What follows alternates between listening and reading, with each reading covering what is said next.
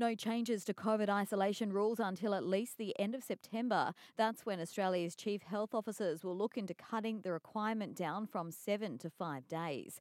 Meanwhile, the health minister has visited Nambour Hospital inspecting the progress of a major $86 million redevelopment. Yvette D'Ath says the upgrade will bring an extra 118 beds online next year. We want this local area to know that in for emergency care, for renal dialysis, mental health, low acuity care, including um, surgical care, that they can come to Nambour Hospital and not need to go to our larger ones like the Sunshine Coast University Hospital. That helps with taking pressure off our larger hospitals, but it also means having facilities right here in the local community.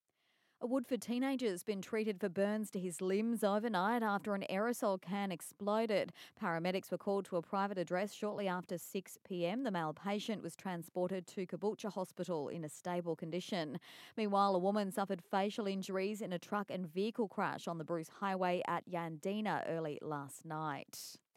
Repairs to Black Mountain Road caused by a landslip earlier this year could take another two years to complete and cost close to $30 million. The Noosa Council recently conducted a major geotechnical assessment of the site, which found the slip is about 100 metres wide and 15 metres deep, making any repair work very difficult, which will require the skill of specialised contract workers.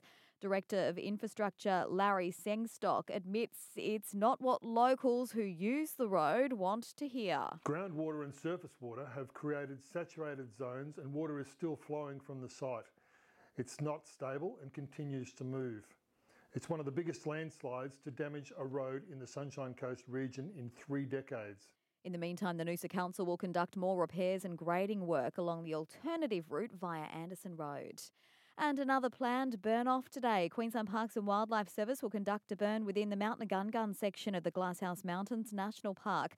The park, including the walking track to the summit, will be closed through to Thursday. The aim of the burn is to reduce the volume of forest fuels and the intensity of any subsequent bushfires.